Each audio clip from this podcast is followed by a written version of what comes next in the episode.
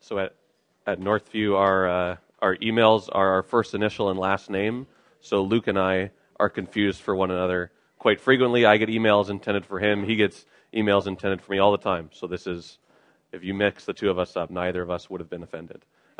We used to tell people we were cousins because we were very good friends, thinking full well we weren't. And then my wife did like a Mennonite family tree history thing, and Luke's dad is fifth cousins with my grandfather. So we actually were far more related than we thought we were. But the passage that we're going to be in today is in Leviticus 17. So you can turn in your Bibles there. I believe it will also be up on the screen behind me. I'm going to read the first 7 verses. That's where we'll be spending our time, and then we'll get into the sermon. So starting in verse 1 of Leviticus 17. Can you all hear me okay? Okay. And the Lord said to Moses, "Speak to Aaron and his sons and to all the people of Israel, and say to them, this is the thing that the Lord has commanded. If any one of the house of Israel kills an ox or a lamb or a goat in the camp, or kills it outside the camp, and does not bring it to the entrance of the tent of meeting, to offer it as a gift to the Lord in front of the tabernacle of the Lord, blood guilt shall be imputed to that man. He has shed blood, and that man shall be cut off from among his people. This is to the end that the people of Israel may bring their sacrifices, that they sacrifice in the open field, that they may bring them to the Lord, to the priest, at the entrance of the tent of meeting, and sacrifice them as sacrifices of peace offerings to the Lord. And the priest shall throw the blood on the altar of the Lord at the entrance of the tent of meeting, and burn the fat for a pleasing aroma to the Lord. So they shall no more sacrifice their sacrifices to goat demons, after whom they whore. This shall be a statute forever for them throughout their generations." So a passage like this, at a first reading, feels maybe a number of different ways for a number of us. For some of us, it just feels weird. For others, it feels like it's obviously irrelevant. For some people, it might kind of start to border on a little bit offensive. And there's a lot of passages in the book of Leviticus that fall into a lot of those categories in our thinking. But the reason that I chose this passage when Glenn said I could have whatever passage I wanted to have was because I think this passage, as we get into it, speaks to a reality that you and that I feel on a daily basis, a question that we have in our ongoing day-to-day life. And it's a question of whether we will live a life completely dedicated to God or not. The question of who we will serve with our money, with our energy, with our abilities, is a question that you and I face in day-to-day life. This is a tension that I perhaps felt most acutely towards the end of my grade 12 year. I had decided that I was going to go and pursue engineering after I graduated. Standing here in front of you kind of gives you a bit of a clue as to the end of the story that it did not end up going that way. But I had decided over the course of grade 12 for a couple of reasons that I was going to pursue engineering. Some of them were pretty good reasons. I really liked math. I really liked physics. I loved problem solving and seeing how we can make things more efficient and more effective. That's a good reason to go in and pursue engineering. But there was another kind of second but stronger reason that was really the reason that I was excited to choose engineering. And that was because every time I told someone I was planning to study engineering in university, they would look at me in a certain light that I really enjoyed, because people know that you have to work hard to be an engineer. When you are an engineer by profession, you make a good amount of money. So when you tell people that's what you want to study, you have a certain status in their eyes just by the nature of the field that you are stepping into. And so over the course of that grade 12 year, and especially my first summer after grade 12, I had to wrestle with this question. Am I choosing engineering out of a desire to serve God with my whole life, whatever I do, or am I serving other things? And that's why I'm choosing engineering. And so perhaps for you at the end of your high school years or early first couple of years out of high school, as you were choosing your vocational field, that was something that you wrestled with. But it's also a question that I think we wrestle with day to day. Who are we serving with the lives that we're living? And as we get into Leviticus 17, we're going to see that God's desire for his people regarding this question is very clear. God wants to be the only God for his people. That's the main point I think this text is trying to teach us, that God wants to be the only God for his people. And so as we move through these 7 verses, we're going to move through it in 3 sections. We're going to look first at how we need to remember the plot. We need to remember the story that we are within. Recognize the problem. So we need to remember, we need to recognize the problem at hand, and we need to be refocused.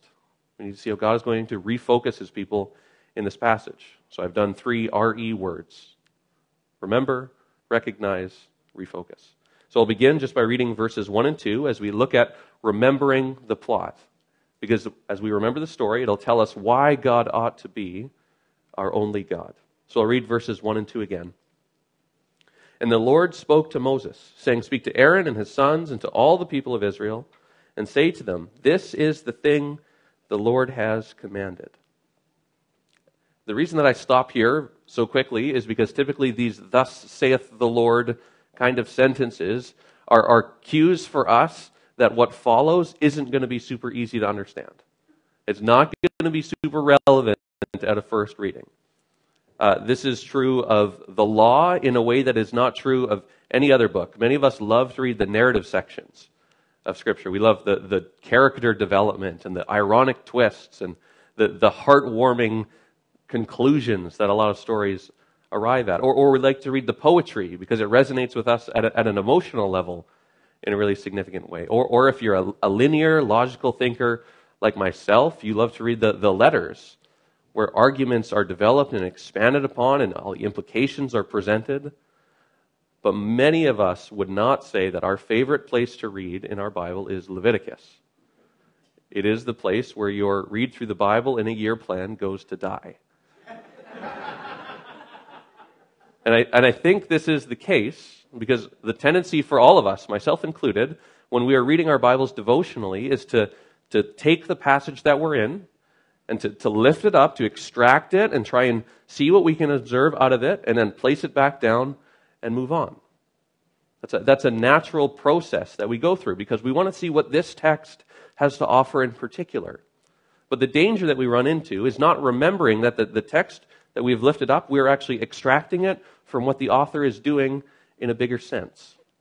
And in this passage in particular, in Leviticus 17, we have just come on the heels of what is effectively Israel's origin story, where they have come from, how they have arrived at this place. And when I say the word origin story, you already understand how important it is to understand someone's origin story to get why they are the way they are in the present. How many of you know the name Bob Ross? So Bob Ross was remarkable because he had a show where people wanted to watch paint dry. That is not a normal thing, but he had a show for many years where he just painted beautiful landscapes, and people loved him. And they loved him because he was kind and warm and encouraging and peaceful. But what many people don't know about Bob Ross is that he spent 20 years serving as an officer in the American Air Force. And I found a quote that described the kind of Air Force officer that he was while he served. And it reads like this. During his 20 years as an Air Force officer, Bob Ross screamed at people with a force that would make a natural disaster nervous. He was a strict, angry man, and not just because it was his job. When it came to yelling at people, he went above and beyond. He earned the nickname "Bust 'em Up Bobby." Yes, the warm-hearted guy hiding under the silly afro was responsible for the tears of many army men. According to Bob Ross himself, "I was the guy who made you scrub the toilet, the guy who made you make your bed, the guy who screamed at you if you were late to work. The job requires you to be a mean, tough person." So while at one level people appreciate the Bob Ross they saw on TV, and rightfully so, patient, kind, warm, happy little trees. But when we understand his origin story, what he was when he was younger, we appreciate what he became later in life all the more. Because now we realize there was a remarkable transformation that happened somewhere along the way that meant he was no longer who he used to be. Origin stories matter, and they shed a lot of light and help us to develop a greater appreciation for why things are the way they are in the present. And so to understand this passage in Leviticus, we need to know the story that came before. And we don't have time to read, obviously, 2.5 books of Old Testament narrative, So I'll summarize it very quickly. Basically, the story that comes immediately before this part of Leviticus is the story of the Exodus. God had chosen a family for himself to make a nation for himself, and he led them into Egypt when there was a famine in their own land, and they ended up enslaved in Egypt, Egypt being the biggest, most powerful empire of the day. And for 400 years, these people that God had promised to make a nation for himself languished in slavery. But God, through his remarkable intervention, through a series of plagues, took these people from Egypt by his own power, defeating the most powerful empire of the day, brought them out to be his people, to be their God, so that they would be the ones who belong to him. And it's in that context that God gives these kinds of commands. The law is effectively the terms and conditions of the relationship Israel now enjoys with God after the Exodus. What God has done for them affects the way we understand what God says to them in the present. And as they look back, there is a central lesson that they should have learned as they remembered their own origin story. There is something they should always return to every time they retell that story to their kids and grandkids and great-grandkids. And it's the fact that God is the hero of that story. So as they're thinking about the commands in the present, what they need to remember is that their origin story teaches them that God is the hero. And so they need to respond to him accordingly when these commands come. And you and I understand that the hero of the story matters.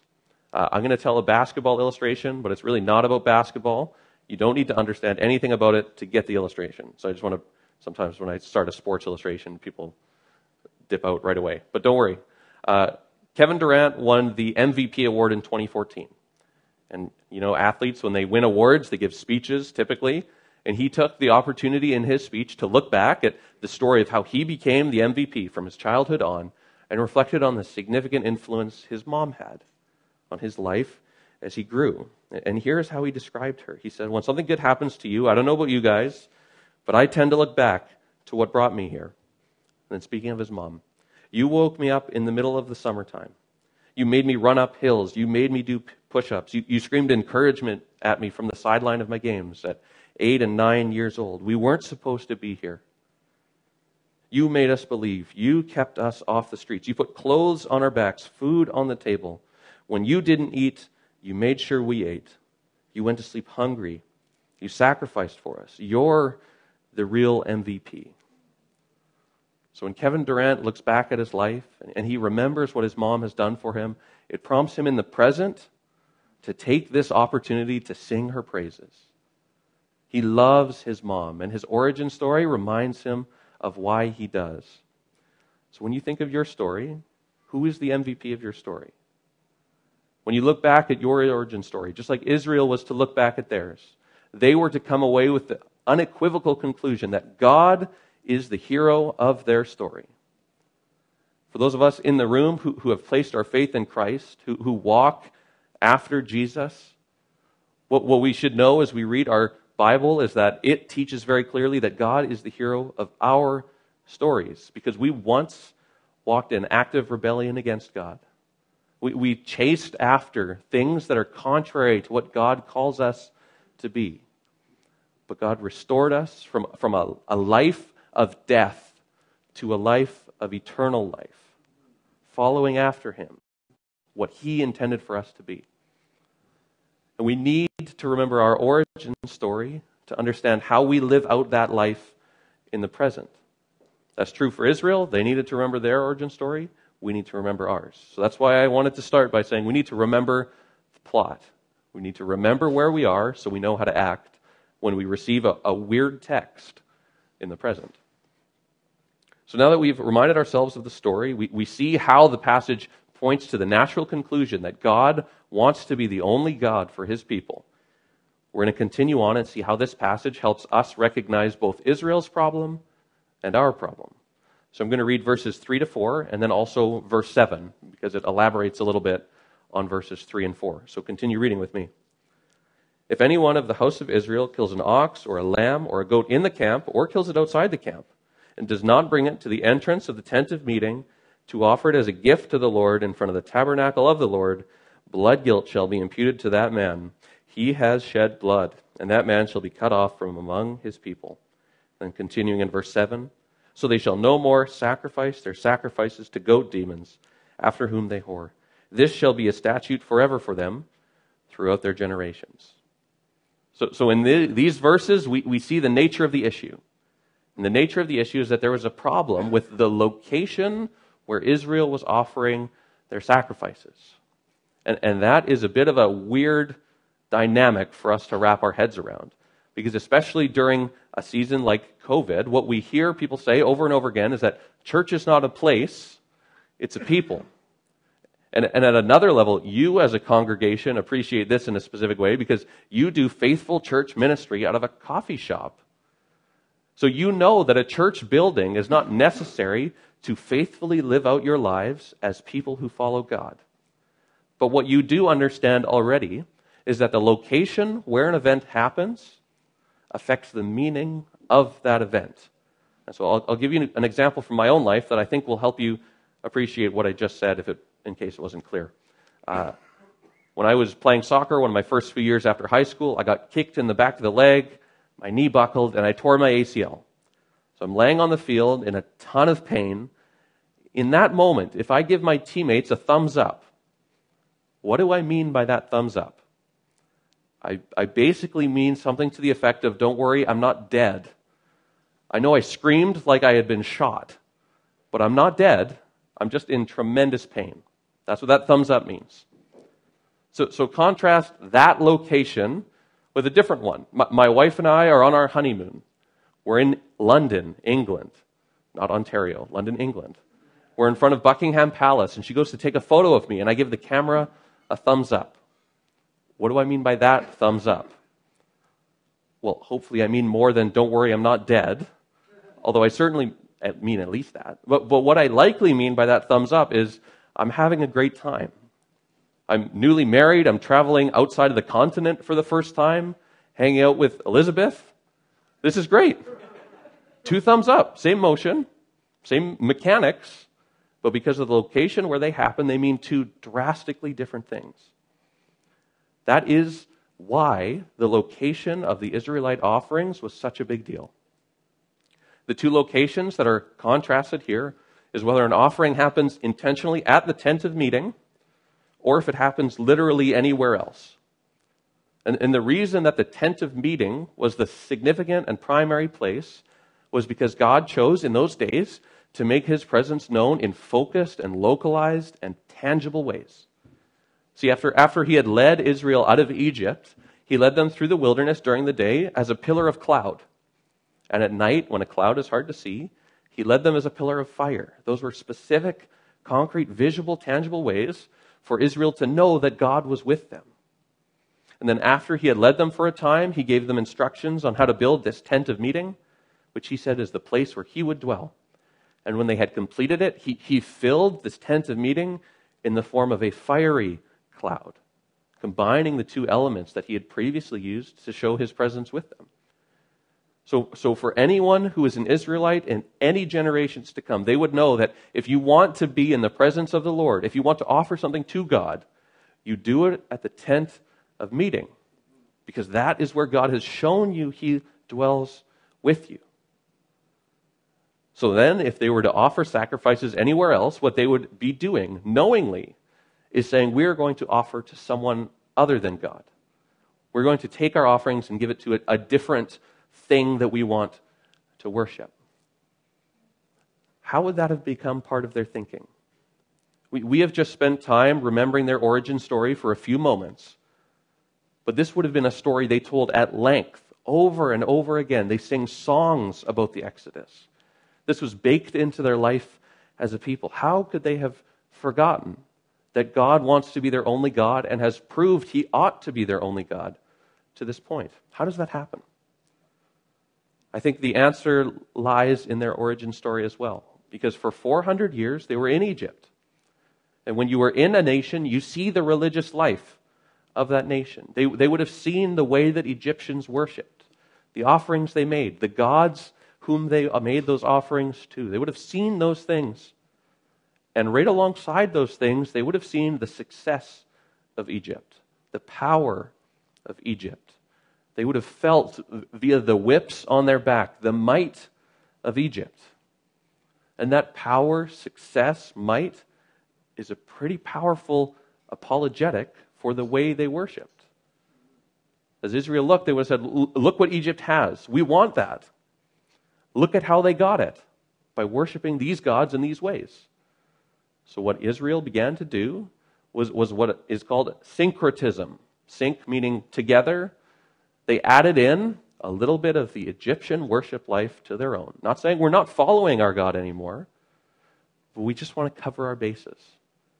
They were just looking for an in-case option. And it's actually a situation that I think we should be sympathetic to, because 400 years is a long time to suffer. As I'm sure many of you know, you've suffered, obviously all of you, for less than 400 years. But any length of time that you have suffered is difficult. And the temptation that you and I feel in the midst of suffering is to turn other places, to see what seems to be working for other people, and to follow them.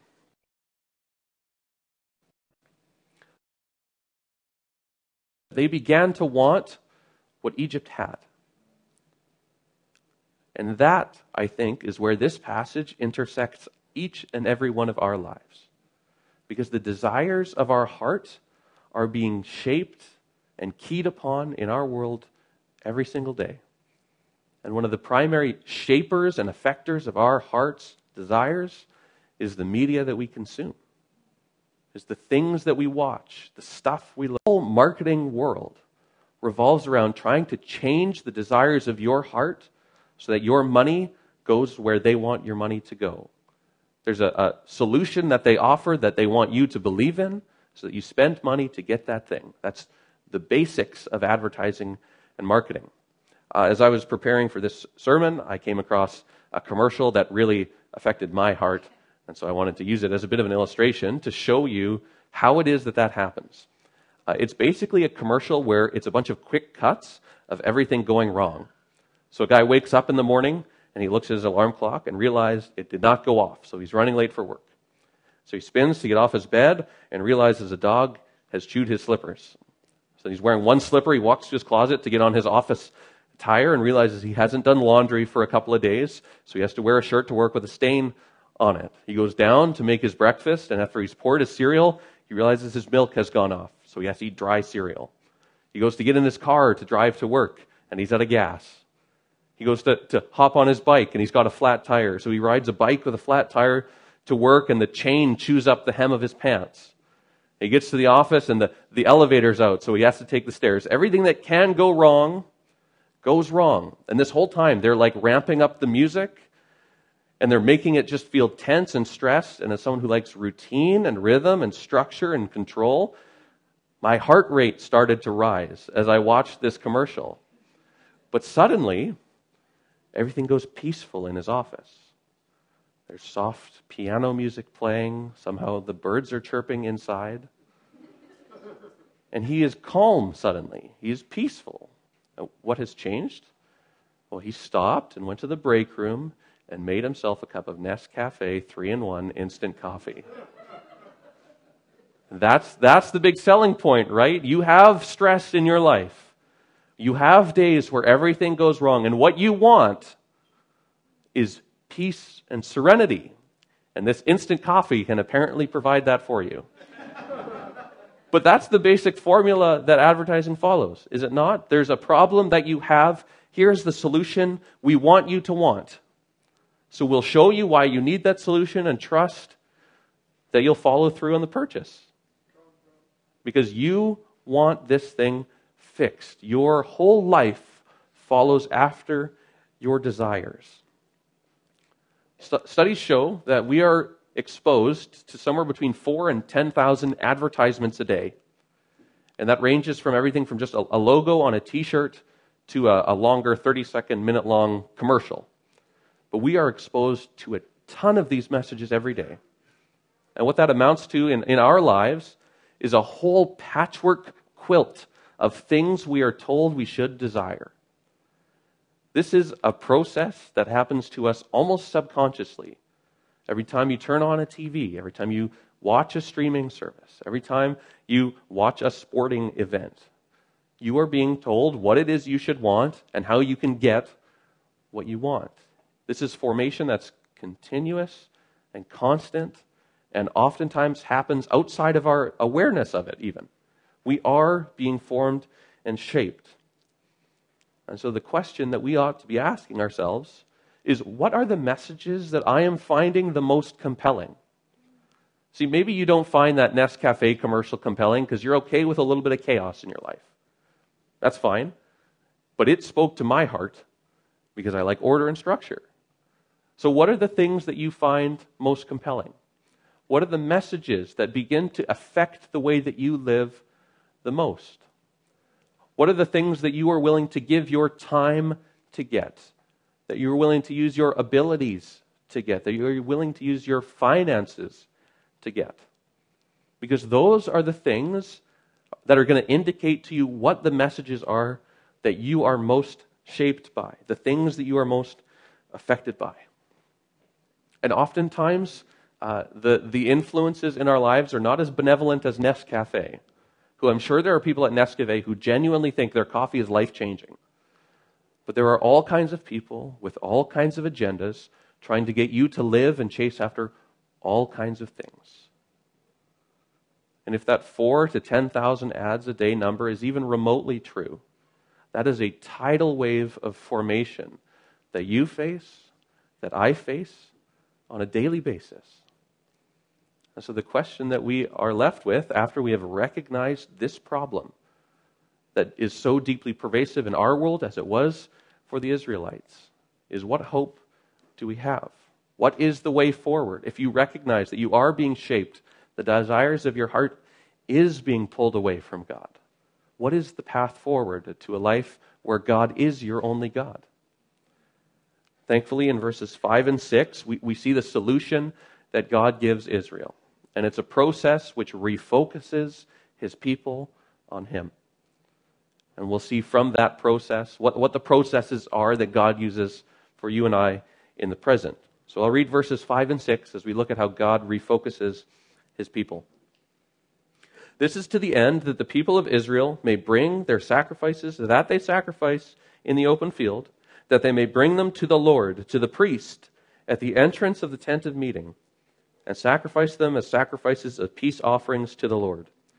And the priest shall throw the blood on the altar of the Lord at the entrance to the tent of meeting, and burn the fat for a pleasing aroma to the Lord. So the way in which God is going to refocus his people, such that he is their only God, is a process with a number of different aspects, which at every point returns their attention to who God is and what he has done. So we're going to walk through this process and see how each element accomplishes that. The first is that they were to bring their offerings to a person, to the priest. And in the rest of Leviticus and in Numbers and in Exodus, God has set out the priests to be his representatives to the people. So these people know if you are bringing something to the priest, you are bringing it to God. It's like if you have a message to leave for a friend, you might leave it with their receptionist if they're out of the office. Or if you have a gift to give to someone, you might leave it with their spouse or their parent if they're not home. You know the person you gave the gift or the message to isn't the final recipient, but you know that it will get to the recipient because you gave it to the right mediator, as it were. That's what the priest is like. You bring your offering to the priest because you know that is how God has set it up to receive your gifts and your offerings. So that's the first aspect. You bring it to the priest. The second is the location again. So very clearly addressed is the issue of location. You are to bring it to the tent of meeting, the place where God's presence in a fiery cloud descended. You bring it to the tent of meeting, to the place where you know God dwells. The third element is that the priest would splash the blood on the altar. And again, return to Israel's origin story, blood played a significant role in their history as a people. So you see, a lot of the law talks about the significance of blood and all of those things, but the first place that blood plays a significant role in the people of Israel and in their ongoing remembrance of who God was and what he had done is in the deliverance from Exodus. Because the 10th plague that God used to deliver his people from Egypt was going to be the death of every firstborn in the land as a consequence for what the Egyptians had done. But the way in which the Israelites were marked as belonging to God's people, were marked as being ones who would be spared from that final plague, is by painting their doorframes with the blood of a lamb that they had slaughtered. So blood would forever hold a very significant place in the life of Israel because of their origin story. So as this blood is splashed on the altar, they are reminded of the process by which they were saved. They were reminded of their origin story again. And then the final aspect of the story is the fat was burned. And it says it was a pleasing aroma to God. Because fat is where all the flavor is in meat. If you're a vegetarian and don't think that meat smells good, imagine you're an ancient Israelite who loves the smell of burning fat. Because as they would have seen the smoke rising, it would have been a reminder that these are offerings they've given horizontally for the priest to administer, but the smoke reminds them that these offerings actually do go up to God. And the good smell that they would have smelled would have reminded them that God is pleased with their worship. Not because it's perfect, but because it's obedient. He is their God. They are His people. Every part of this process was designed to refocus Israel, to remind them of how they had got where they were and how they ought to live ongoing in the present. God wanted to be their only God. And this process functioned a bit like how a sculptor moves from an unhewn block of rough stone to a beautiful final masterpiece. I've spent a very small amount of time in Rome, and there is a remarkable difference between a big rough block and a beautiful marble sculpture. And the way that you get from one to the other is that the sculptor has in mind the final image, and they use a hammer and a chisel to get rid of everything from that rock that does not factor in to the desire they have for the finished product. They chip it away. They remove it because it's not going to be good for the sculpture at the end. This is what this process does for the Israelites. It removes any competing ideas that they should be offering to any goat demons, any Egyptian gods, because it reminds them of what God has already done for them, who He has proven to be. Even in the most dire of circumstances, this God came through. So maybe the question that you're now left with is, okay, that's great. They had sacrifices that they offered. But Levi, you know as well as I do that the Bible teaches that we don't make sacrifices any longer because Jesus was the final sacrifice for all time. A sacrifice effective to cover all past sins, all future sins. His sacrifice was sufficient. So how then does God refocus us now if we don't offer sacrifices? And this process is not helpful for us. And I am very glad that you asked. Because I would argue that everything about the normal life of the church, everything about the normal Christian life is designed to serve this purpose, to refocus us on who God is and what He has done and teach us why He is the only God for us. It's why we do baptism. Romans 6:3-4 teaches us that baptism is a sign of our belonging to Jesus. And it reads, "Do you not know that all who have been baptized into Christ were baptized into His death? We were buried, therefore, with Him by baptism into death, in order that just as Christ was raised from the dead by the glory of the Father, we too might walk in newness of life." In our baptism, what we are remembering is, like Israel in Egypt, we were enslaved to sin. That we walked in ways contrary to God. We lived in active rebellion to God. But in our baptism, we realize that we have put that to death by God's work in our hearts. We no longer are enslaved to sin, but have been raised to a new life of following after Jesus because of what He has done for us. That's why when you become a Christian, you get baptized. It's why we do communion. 1 Corinthians 11 tells us, "As often as you eat the bread and drink the cup, you proclaim the Lord's death until He returns." Communion reminds us of what it took for us to be made right with God. The death of Jesus in our place, His broken body, His poured out blood. God paid a penalty so that He could be your God. A penalty you deserved, a penalty that I deserved. God paid out of love. It's why we teach from the Bible. It's why Glenn asks me to come with a Bible passage to preach on, because church isn't about TED Talks and making you feel better. It's about unveiling in God's revealed word who God is and what he has done. That's why Christians are people who read their Bible, because they want to know their origin story. We want to know what it is that God has done that has led to us being the way that we are. It's why we study the Bible. It's why when we worship, we are forever concerned about making sure that God is recognized as glorious. It's why the songs we sing aren't about how great we are, but they are intentionally chosen to talk about how great God is and who we are in light of that, and how we follow after this great and glorious God. It's why we pray, because when we recognize who God is and what he has done and who we are and what we are unable to do, prayer is the best thing that we can do for anyone in any situation, because we recognize it is the means by which God chooses to act out his will for our lives and for the world. It's why the normal things of the Christian life are the normal things of the Christian life. So what do these processes sculpt out of our lives? What is it that they chip away at in our thinking? I think they chip away at any competing desire that we have for what our life should be all about. Any other idea about why we are here, what we should want most. Be it the message that what you need is to just feel good about yourself. Be it that the message is that your whole life should be about doing what you feel you ought to do most strongly.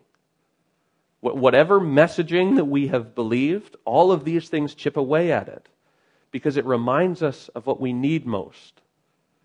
A relationship with this God who through Christ reconciles us to himself. That is what we need most. That is what we should want most.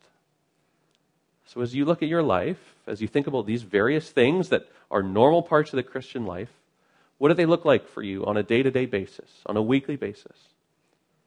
Does your life look like a life that is being shaped by God more or by the world more? Have you been baptized? If you're a Christian, you've professed faith in Christ, have you been baptized? Have you taken that step of showing externally through the sign of being lowered and raised from the water that you have died to your life of sin and have been raised to a new life in Christ?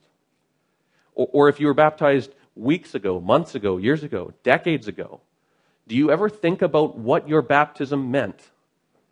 Do you reflect on the fact that you said at that point that I have died to sin and I am raised to new life in Christ? Do you ever think about your life now in light of your baptism then? When you take communion, what is the primary posture that you're taking? Is it that this is a tradition that we do, it's a church thing, so we do it? Or is it with one eye, always on, what God has done for you? How through Christ you were brought back into the relationship with God that you did not deserve, but that he wanted you to have. How do you approach communion? What does your Bible reading look like? And I realize that a lot of these things are more difficult at certain times in our lives than they are at others. But when you read the scriptures, are you poring over them, hoping to know this God better? To know him more truly as he has chosen to reveal himself to us? Is that how you read your Bible? When you pray, do you pray asking God for lots of things? Which is great, and it's not bad, and we are even commanded to do it. But do you pray with the mindset of, this is the God who has already given me everything, and he has given me what I most need, himself. So everything I ask for, I ask in light of that reality, that he is my God, that I am his person, and that I can trust that even if my prayers aren't answered as they hope they will be, that he will do what is best in any given situation. These are not things that make you a Christian, but they are essential parts of living a life where God is your only God and where you grow deeper and deeper in your commitment to that fact. We live in a world where there is a constant battle for the desires of our hearts. You and I are being shaped continuously and constantly by things who want us to get to serve them. But we have a God who has already saved us. And that God wants to be your only God. Who then will you serve with your whole life?